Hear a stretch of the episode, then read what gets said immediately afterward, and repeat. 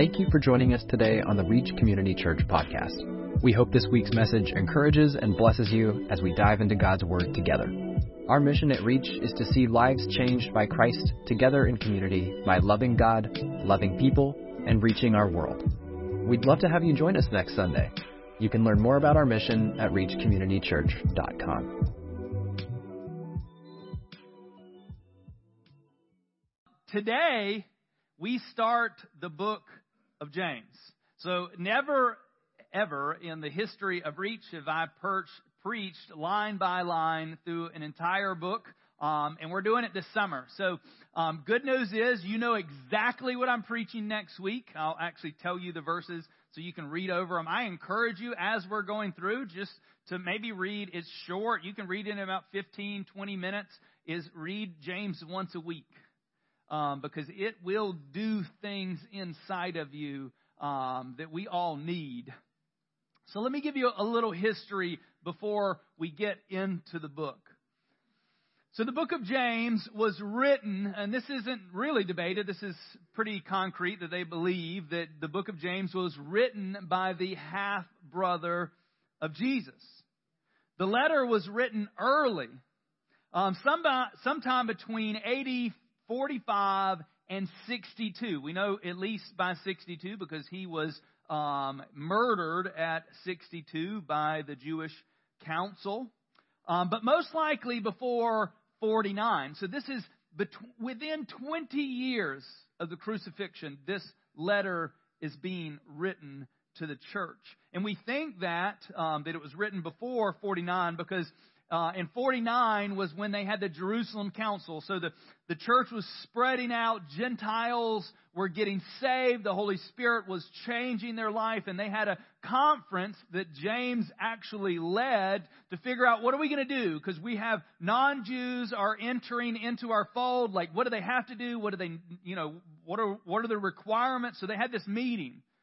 Um, to solidify what's going on. And one thing that you'll notice in this book is that it was written solely, at least from the way it reads, to Jewish Christians. So there wasn't really any reference to Gentiles. So we think this was early because of that. Because pretty soon after this, um, almost all the other epistles are going to deal with some type of, it'll mention or bring up Gentiles into it.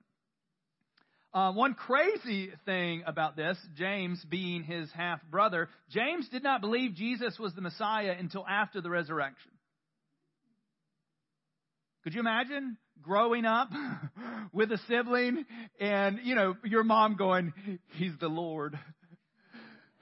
He's the Messiah. Like the angel appeared to me, and I'm sure all the brothers knew it, and they're like, "Well, it doesn't, it doesn't feel like that to me." I don't, I don't know. I've never looked at one of my brothers and go, "Future Messiah." Future Messiah. And James didn't either. And actually, the family on a couple of occasions, one that's recorded, is they actually went to go, like, kind of thought, he's lost it. We need to, oh man. We, we, we need to bring him home. Is this me? Am I moving? Okay. We're, we're good? We're good? Sorry. So, you know, you just don't think, hey, you know, my brother is going to lead to this. And so the family went to go kind of, because the people were just like bombarding Jesus. They were following him like it was going crazy. They went to go kind of rescue him to pull him away and be like, hey, I don't think Jesus is feeling very well. We're going to bring you back home and try to bring you, um, recover some of this stuff that's going on. But it's hard to deny the truth when you know your brother was murdered you were probably close enough to see this happen. You may even been present when he died, and you see him die. You see him going into the tomb, and he appears to you. The resurrection really is what hinges Christianity. Without the resurrection, um, there is no hope. Like we, we can just, if if you can discredit, bring me the handheld. I'm going to cut this thing off.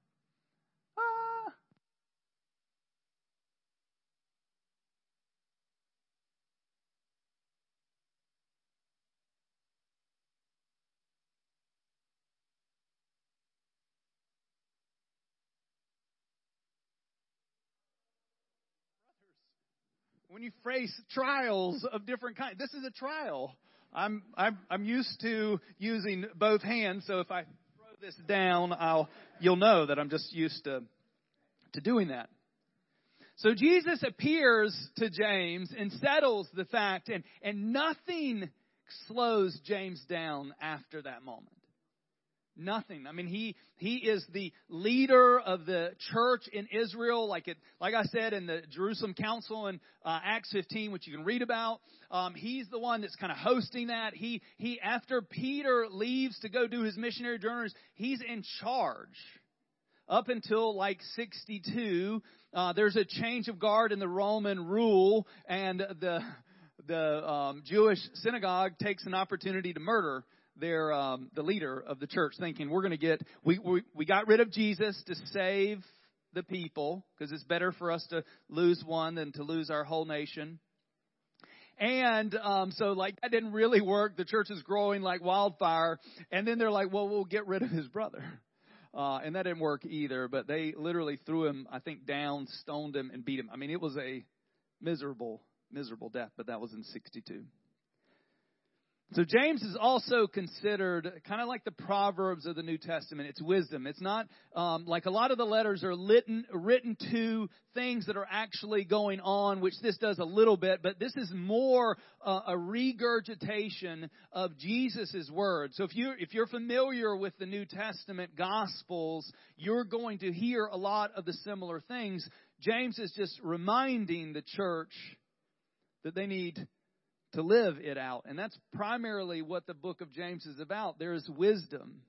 And lots of us know wisdom. They know we know things that we shouldn't do and we still do them. Like I, I don't know about you. Um, I have not figured everything out. I do not live perfectly. I stub my toe all the time, literally and physically. Uh, my daughter, uh, love her, stayed at our house last night. She's 21, and she had She's trying to kill me this morning. She had this inflatable, like dad number one thing, but it looked like a critter. It was a, it was a, it was um like a trophy, number one dad, but it looked like it had arms. And literally, I come downstairs at like 4:50 this morning. The lights are off, and I see this thing hovering in our bathroom. Like, because when you walk downstairs, the exit to go outside, and then the bathroom door is right there. And I'm like, I come downstairs, and I'm like, And then I, I then it, my eyes kind of caught up with me, and I was like, okay, okay, I'm not getting a troll has not come to murder me in my house because it was short, but I mean it was big. So thank you, Lydia. I'm sure you didn't do that on purpose, but like you really got my blood pumping this morning. And so today uh, we're going to talk about this idea of testing your faith. And I don't like tests. No one, like, maybe you were the one student in the classroom that's like, we got a pop quiz today.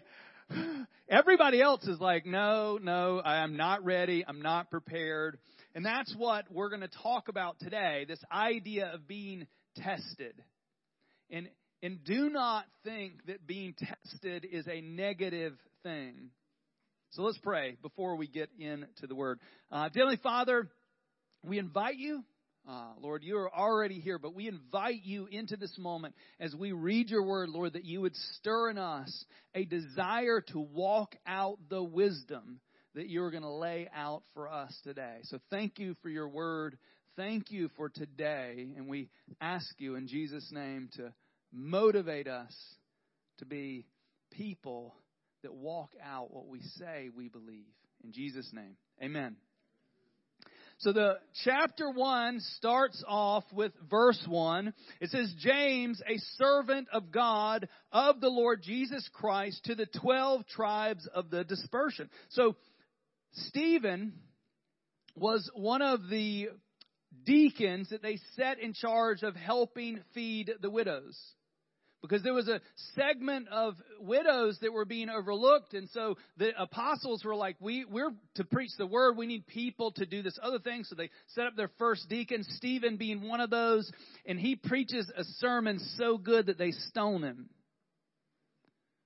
Because the sermon was pointing to Jesus and they didn't like that and they literally stoned Stephen to death. And and you get to see Paul there, a future Paul that we'll read a lot about in the future. If you read into the New Testament, he's wrote mo- a lot of the epistles outside of the Gospels. He's there approving of this murder. So after this murder happens of Stephen, the church is persecuted and they're pushed out. And honestly, thank the Lord that Stephen was stoned. Because we have a tendency to stay in comfort and in not that the church wouldn't have expanded, but the church would not have expanded like it did until it was forced to go out into different areas. And so when he says that he's writing this to the 12 tribes, he's writing this to the Jewish believers who have believed on Jesus and because of the persecution has been pushed out to all the areas. And he's writing a letter that's meant to go out and be read to these people as an encouragement. One cool thing uh, about this is uh, our Bible's in English. It wasn't originally written in English. I don't know if you knew that or not. Fact right there. Um, so James is translated James into English, but in the Hebrew it's actually the same word as Jacob. Little fun fact there. Um, and a, one little symbolic of this is that the father of those 12 dri- tribes was Jacob. And in the Old Testament, Jacob addresses the 12 tribes of Israel in Genesis 49. So it's kind of this, this cool thing where you're, you're seeing um, God continually addressing his children. See, the church at this time was being heavily persecuted. There, there weren't, um, church, like, there wasn't this. Like where you could come in and you don't have to worry about anyone from outside coming in and threatening you, taking your property, pushing you out. It was persecution that was happening. Another thing that you'll see throughout this first chapter is the first chapter summarizes the majority of what you're going to see in the rest of the chapters. It'll introduce ideas and terms that will be repeated in details later on. I've already said the feel of this book comes out to be like Proverbs. If you read Proverbs in the Old Testament, it's book of wisdom. It's like, hey, if you do this, if you do this wise thing, you'll get this other thing. And that's partly what James is. It's instructing us on how we can live. What most of what you're going to hear in the coming weeks will sound familiar. If you've read the Gospels, uh, there are a lot of things that Jesus has said that James is going to remind the readers. And so in verse two, we get probably one of the most conf- not confusing, maybe most frustrating verses in the Bible. Uh, and it's mirrored, and it's not just James. Uh, First Peter also talks about this. Romans five also talks about this. This isn't a theme. Some people don't like James. Some early um, Christian fathers didn't like James because it, it pokes the hole of like just very easy grace. And James, which we'll talk about very clearly, doesn't say that we have to do works to earn our salvation, but our faith should be seen by what we do. So I think, not to get up on a little soapbox, that I think the majority of the issue that's going on in the church in America is we have lots of information and we don't have much application. So we declare things on our Facebook and our Instagram and other things, but when we're face to face with people, we're not acting in the way that we say that we believe. And that's what James is. It's confronting us over and over again. See, I have a, a mini version of the Holy Spirit. Her name is Jody. Hey, babe. Um, I don't really understand. Sometimes when I'm interacting with people, I guess I don't know if it, I've lost some of the muscle control that I used to have my face to smile and look nice. And she was like, "You just look really mean," especially when it's like customer service related. And I'm like, as soon as I'll leave it, and I feel like I did, you know, like good job. Like, yeah, I was nice. I looked kind, and she's like, oh, you were rude. So, um, we need people in our life to be like, hey, the what you think you're reflecting, you're not reflecting. And thankfully, God gave me my wife, and she loves me. Thank you, babe. Thank you. So here's verse two. It says, Count it all joy, my brothers, when you meet trials of various kinds for you know that the testing of your faith produces steadfastness, and let steadfastness have its full effect that you may be perfect and complete, lacking in nothing. I would say everybody in this room would raise your hand and say, I want to be whole and complete and lacking in nothing. Everybody. The only reason you would say no is because you know what I'm getting ready to say is the only way that you get there is through trials and tribulations. Another, I've been reading this other book uh, on shepherds, uh, a shepherd's view of Psalms 23, and it's this beautiful idea. And I would say a great comparison or companion to be reading with this is reading Psalms 23. Because though I walk through the valley of the shadow of death, I'll feel no evil. Who, who, was, who took them there? He's like, you can't get to the place that God is taking you without these things. And I, I know some of you in this room are in the middle of trials and tribulations, and you do not look favorably like, oh man, this is joy of the Lord. Joy of the Lord. Joy of the Lord. Like I'm, I'm grateful that my finances are a wreck. Amen. I'm grateful that my relationships are strained. Amen. Joy. We don't think that way. And my whole purpose for today, as we go through the Word, is the only way that we can navigate this world is to begin to think that Jesus is actually who He said He is. And that Jesus is sovereign over all things. Romans 8:28, not going to be on the screen um, behind us, it says, All things happen for the good of those who love him and are called according to his purpose. Now, the truth is, is these words were to the believer. So it's hard to count it all joy if you don't have a reason to count it joy. We have a reason, which we'll explain as we get into the rest of the text today. We have a reason to count it all joy. None of us including me, have ever come through an easy season in our life and said, Man, I have grown the most personally, spiritually, like I am a better person. We just don't do that. And if you've perfected the seasons of ease growth, I mean, I'm talking about real growth. I'm not talking about like it was easy and so you did, you know, two things during that, but I'm talking about like real personal, personal growth. I think everybody in here, if we were to sit down and have a conversation, you would say you've grown the most after or during the most difficult time in your life. I know I have. Because if you're anything like me, you don't want to be uncomfortable. And if you don't want to be uncomfortable, you won't do anything that'll make you uncomfortable. And, and most of the gospel, most of the Bible is leading you into uncomfortable things. Deny yourself, evangelize. Like, how many people are just like, we should be thinking, like, man, I get to share the Lord with people, but like walking into Walmart, just go to Walmart later today and be like, today's the day somebody's about to get saved. And I'm not talking about like getting on the microphone and be like, Jesus is Lord. I'm talking about like relationally expressing the gospel. I mean, like, if you've been on social media, if you've watched the news, the betrayal of Christianity is horrible. And I think that's twofold. I think one, we have a lot of stupid people that should keep their mouth closed so that I don't want to say like it's all the media. The media is the devil, but I do believe that the media kind of is. Um, if it's not for us, it's against us. And why would it want to portray Jesus? If you ever known this or seen this, uh, in almost all world religions, people will be tolerant of, other than Christianity. Christianity has a whole like for me, that's one of the things that I'm like, man, this is real. Because like everybody else is like, yeah, we play nice with Jesus. Mm-mm. Mm-mm. Don't say the name. Whole different day. But he's saying, count it all joy. How do we get to that place? And that's what we're going to close on today. How do we get, because it's coming. Trials and tribulations, even if you've been through one or two before, there's more coming. As long as we live in this world, as long as you take breath, there will be difficult days ahead.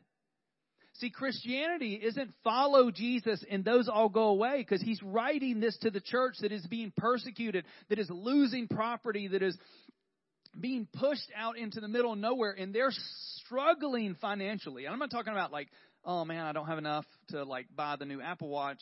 I'm talking about like they don't have enough to eat. I mean, their their struggle is real with what's going on with them, and he's telling them, James, who's going. You, we see it in his own life. He's willing to die for this gospel is telling the church, count it all joy, because if you don't, truthfully, if you don't count it all joy, you will become bitter. And that bitterness will move to anger, and you'll be angry at the one source that you don't need to. You get angry at God. God, why have you done this to me? And one thing that I, I, I want to say at the beginning, it's in here, so I may say it again. Um, God's goal in all of this is never to destroy you. It feels like that. It feels like he's out to get me, he's on. But every one of those things, everything that he's ever going to do is for your good. And almost always, almost always, at some point, as we pursue Jesus, as we um, connect to Him, He'll show us the good of that horrible thing. I have, I'm 47 years old and I've had lots of things that have happened to my life that in the moment I would have given anything to get out of them, to not suffer, to not have this experience. But now I would not be the man that God has brought me to this point without those. Like, don't erase the things that God is doing and don't avoid them now because God is interested in you being whole and complete more than you are.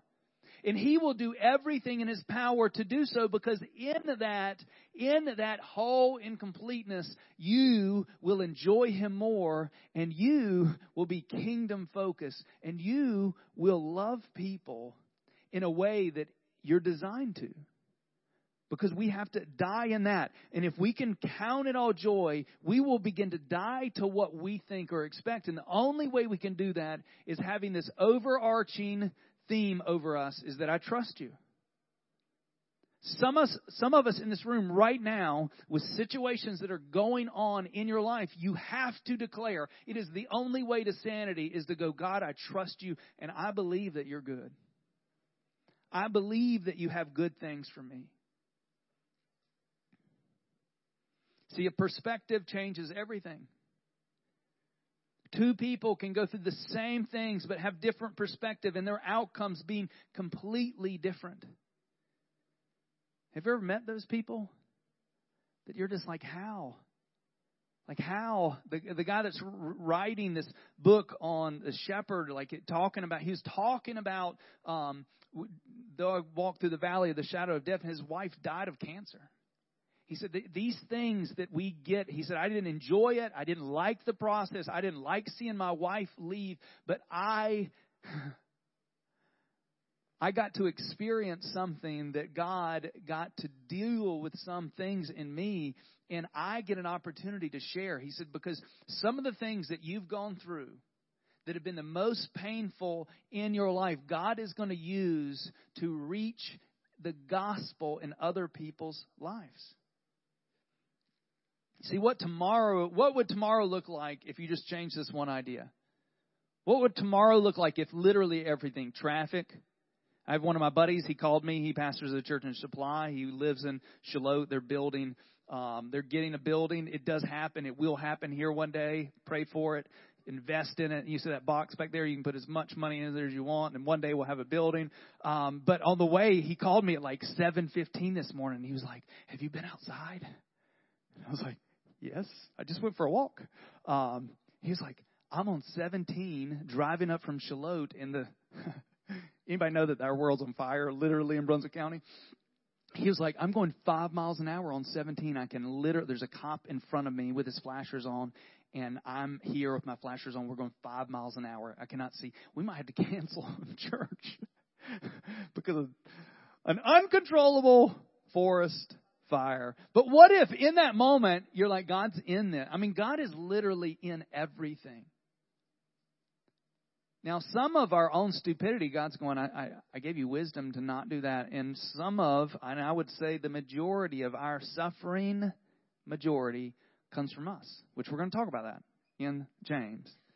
It comes from our unwillingness to decide with wisdom that I shouldn't do this or that. And so we go into verse 5, it says, If anyone lacks wisdom, let him ask God, who gives generously to all without reproach, and it will be given to him. So he's saying, oh man, like count it all joy. And we may be like, I don't know how to count it joy. And he's saying, hey, if you need wisdom on how to do these things, if you need this, then ask God who gives generously without finding reproach. Like I think a lot of times we refuse to have conversations with God because we're like, he won't listen or he's mad at me. What, what if we literally thought, He's for me and He wants my heart more than anything? In the moment, and this is the thing that you'll see from the beginning of the Bible to the end, the moment you're willing to cry out to God, He rescues and redeems. It may not be in the way that you want it, in the time that you want it, but He rescues and redeems. Verse 6 it says, But let him ask in faith with no doubting. For the one who doubts is like a wave of the sea that is driven and tossed by the wind. For that person must not suppose that he will receive anything from the Lord. He is double minded man, unstable in his ways. And what he's saying, hey, because we, we saw this, I actually preached on a little bit ago with this father that was looking for his, a healing for his son. And, and Jesus said, Do you believe? And he said, Yes, I believe, but help me with my unbelief. God is okay with you saying, I'm struggling here. I'm, I'm struggling believing this, but I want to trust you. What he's saying is we, we can't, because a lot of us will come in this like, okay, well, I'm going to step onto the God square for a minute. I'm going to say one little Hail Mary prayer, and I'm going to give him 28 seconds to answer it. Well, I didn't answer it. God doesn't love me isn't working for me, doesn't want me. He's saying, hey, if you're going to declare, just believe. And some of that belief is trust even when it doesn't happen in your time frame. If you didn't know this, this uh, but one day um, to the Lord is a thousand years for us. He's not slow. He's going exactly at the pace that He needs for you. I heard this said one time. I said that if you knew everything that God knew, you would answer prayers just like He does. So we don't. We're we're we're closed in this perspective of going, I need this right now, and God's saying, if I give you that, it's not good for you. And so that double-minded is saying, hey, we we just have to stand in this place and go, God, I need I need wisdom. Like I need help. I don't know how many times I'm sitting over there during worship going, God, if I need you. Like I don't haphazardly come up here and be like, "Hey, here's here's the word for the day." I'm like, "God, I don't have what it takes to give this church what this church needs. I need your wisdom."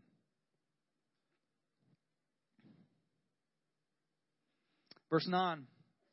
It says, Let the lowly brother boast in his exaltation, which this is a crazy couple verses, and I'll try to do my best to explain it and the rich in his humiliation, because like a flower of the grass, he will pass away. For the sun rises and scorches in scorching heat and withers the grass, its flower fails, its beauty perishes. So also will the rich man fade away in the midst of his pursuits. okay, the people that he's writing this to are struggling financially. They're they're they're in poverty. And the first line is it says, Let the lowly brother, the poor, boast in his exaltation. How, how many of you like, hey, poor, woo! Yes, poor. We're, we don't walk around like with our bank account on our um, like in our name tag, like, hey, I've got three dollars. Three dollars. You got two fifty. Anybody less? Anybody less? We don't boast in that. And, and and here's what he's saying is the rich will boast in their riches.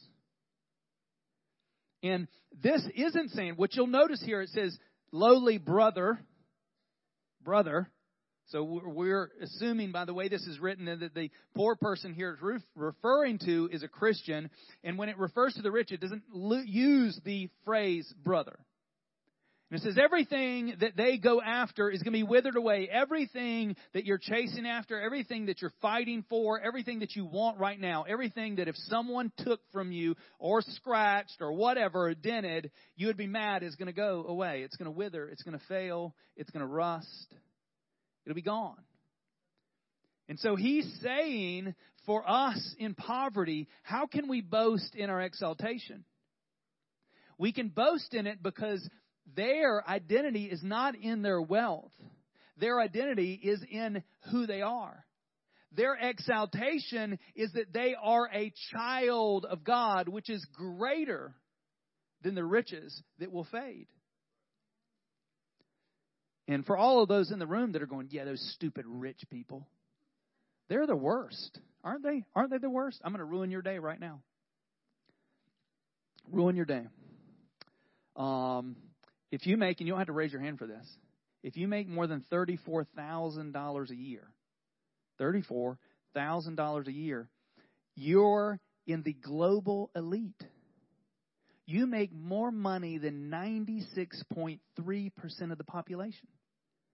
So all those dumb rich people are all you sitting in this room, unless you make less than thirty-four thousand dollars a year, and you may. You'd be like, yeah, but still, if you make like probably fifteen, you're like ninety-four percent or ninety-two percent wealthier than the majority of the world. See, the most dangerous thing that I think that we deal with is possessions, and I don't know about you, and I know I've told y'all about my issue with Amazon, but like I've been on it. I need I like I need some accountability because like I've been feeling the itch I'm not just feeling the itch. I've been walking in the itch. I've been, you know, like need some chamomile. I'm itching so bad, buying things. You know, it's Father's Day coming up, so I'm going to treat myself. Treat yourself. Um, and, you know, because you think, and the, the danger is here is saying, hey, we need to boast in the thing that we can boast on, which is our identity in Christ, which is why this is so critical, which is why we can count it all joy, because we're His child and He wants good things for His children. I may not be the best father, but by goodness, I'm going to do everything in my power to love my kids and give them what I think they should need. I mean, she said number one dad. It's on the thing. So she agrees. She agrees. She was going to bring it to church, which totally should have. I could have had it up here with me, like, hey, hey guys, just in case you didn't know, number one dad. But we have to boast in the things that matter. And, and, that's what he's talking about because he's speaking to a people that don't have any possessions to be like, look at me. Like I'm wearing nice things. I have nice possessions. And most of the persecution that they're experiencing is from the wealthy. It's from people that have things. So my question for you coming out of these few verses is what are you trusting in? What gives you your security? Like, do you look at your bank account and like, okay, we're safe? Do you look at your house and go, okay, whew, look, this is my house. Look what I have. Do you, do you get in your car and be like, yeah, I drive this car. Do you ride by other cars? My paint is like flaking off the top of my truck, which like it hurts my pride a little bit. Um, it's got like 236,000 miles on it, but I'm like, it's all right. It's all right. I think about like what can I do about that? Should I get painted? And it really it's it's a 14 year old truck. It should just stay the way it is because I want people to look at me and go, like, why didn't he wax the top of his truck? If he would have just waxed the top of his truck, that would have never happened.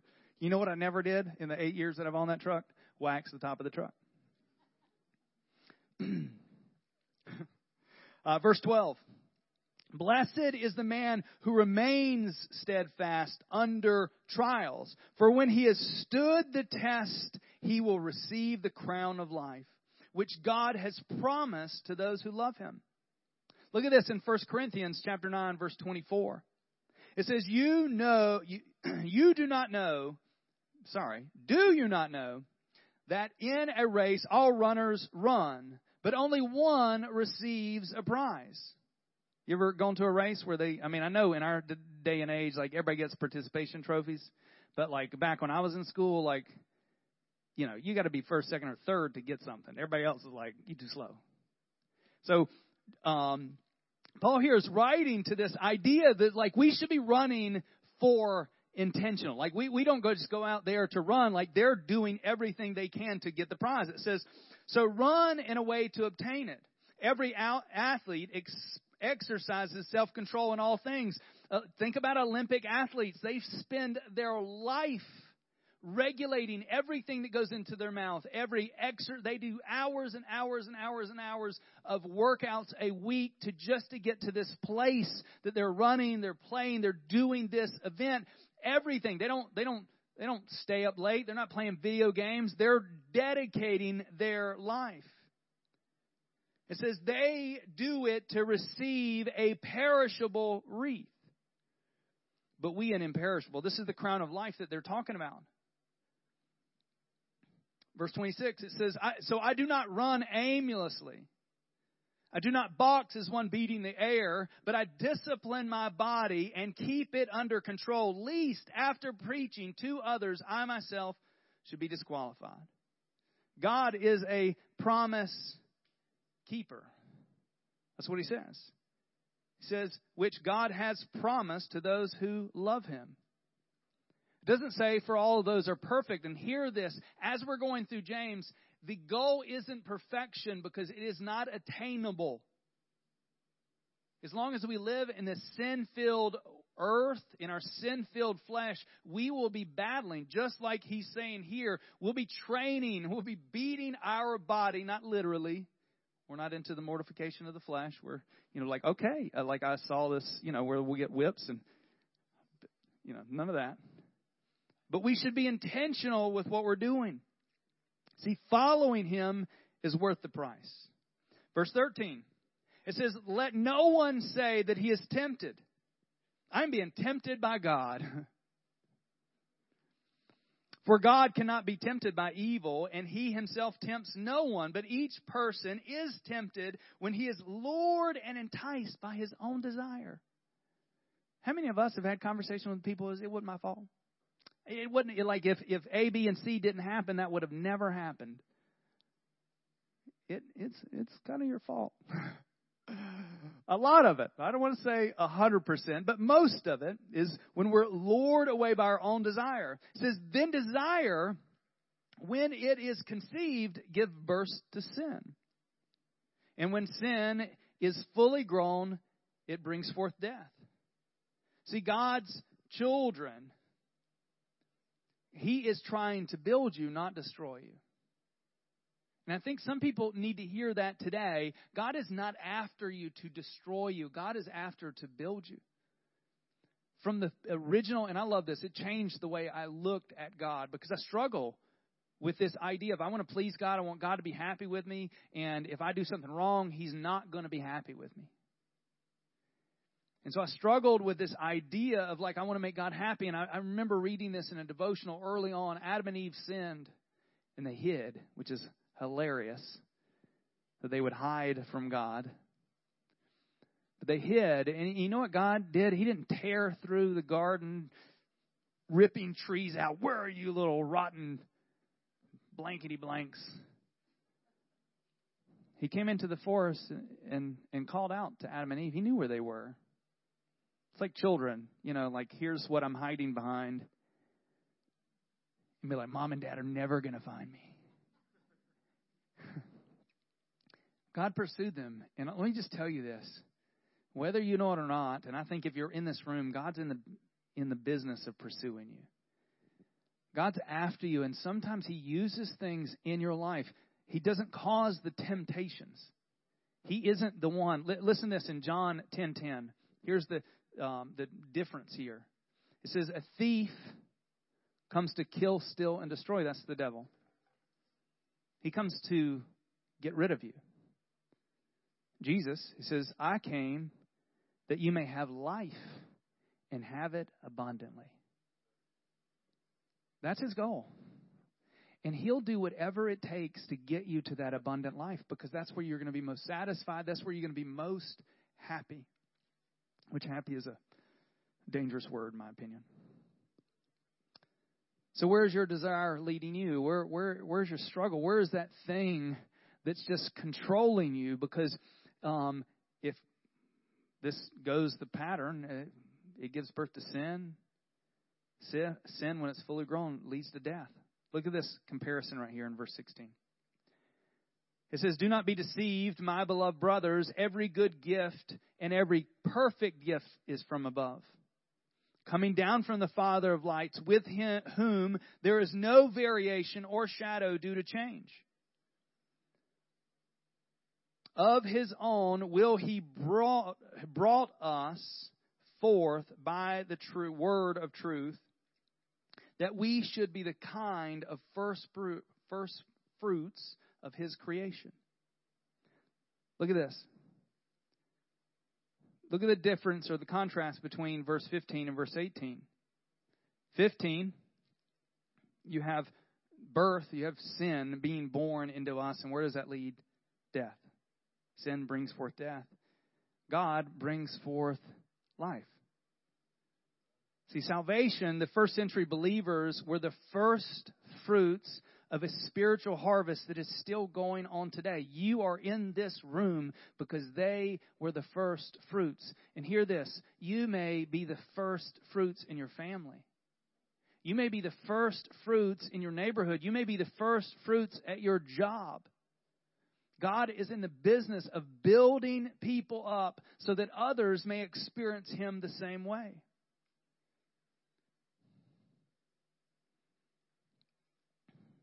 And I want to go back to verse 16. It says, Every good and perfect gift that has come from above, and that will not change. God is in the business of giving us the things that we need.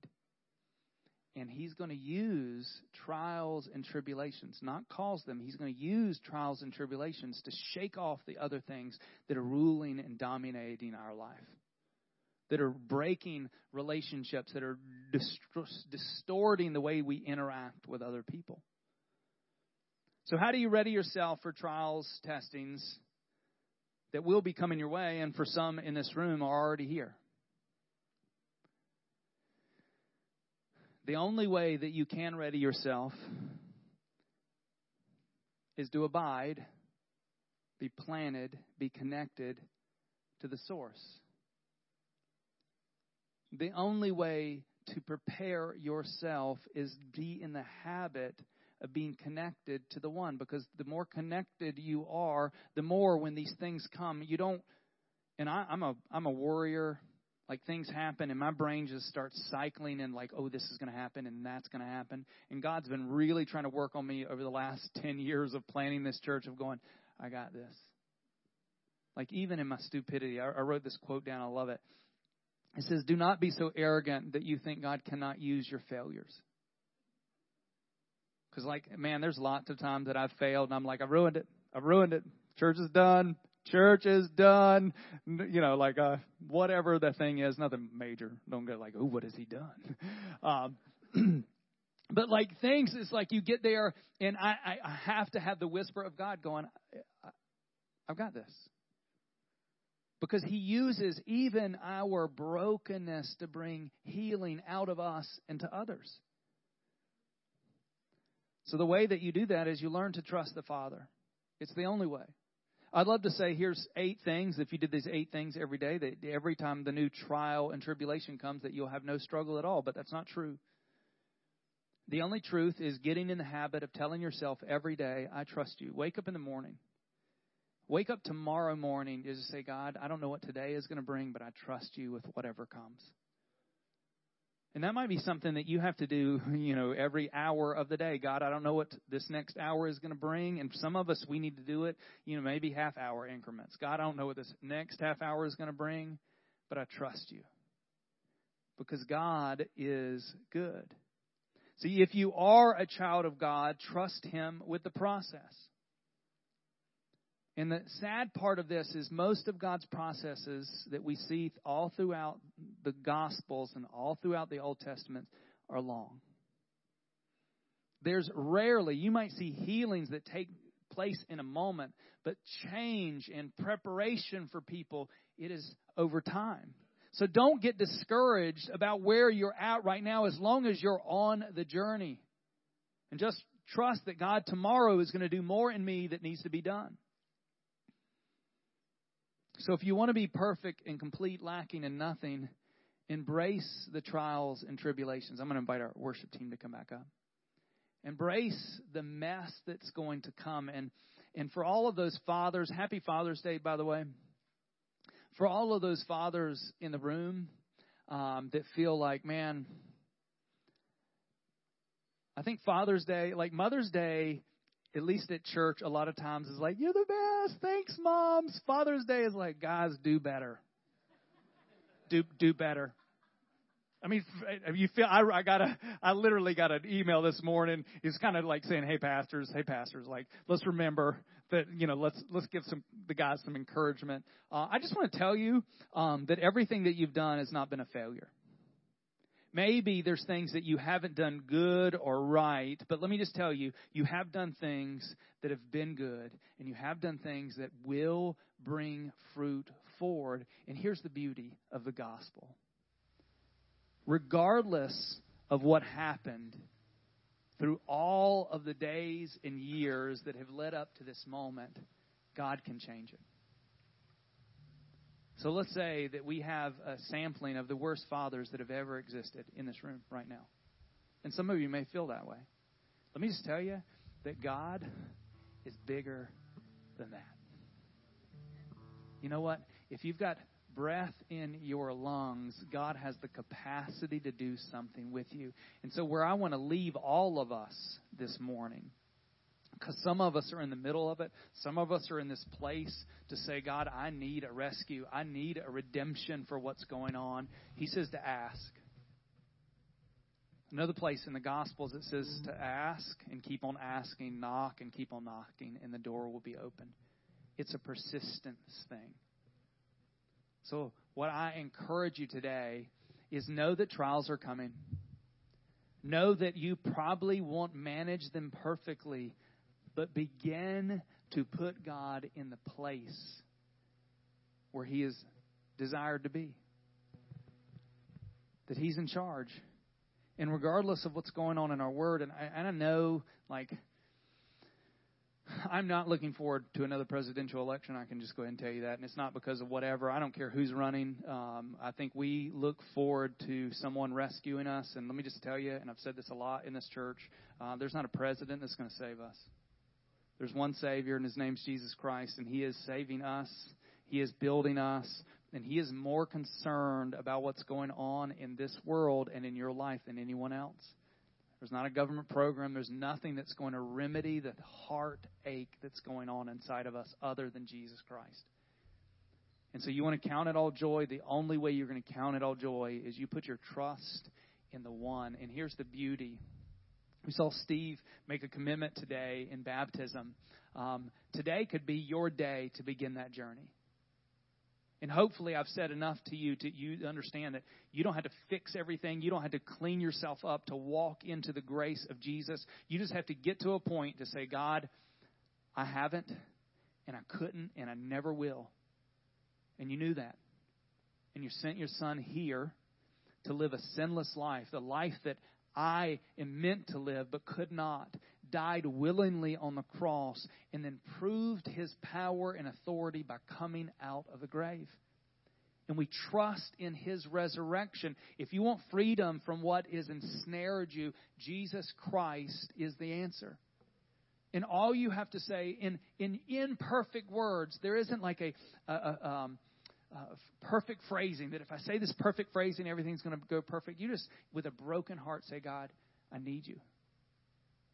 I need you. And just trust that His desire is to answer that prayer because that's what He's doing.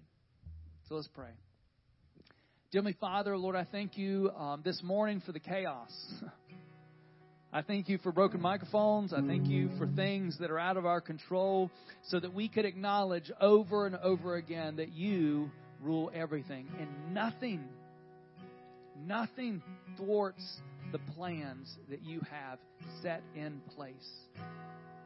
So, Lord, we submit and surrender to your lordship. We submit and surrender to the plan and the process that you're using to make us whole and complete. Lord, help us be a people that are willing to be steadfast and a people willing to let steadfastness have its full effect so that, Lord, we can attain the hope of being complete and lacking nothing.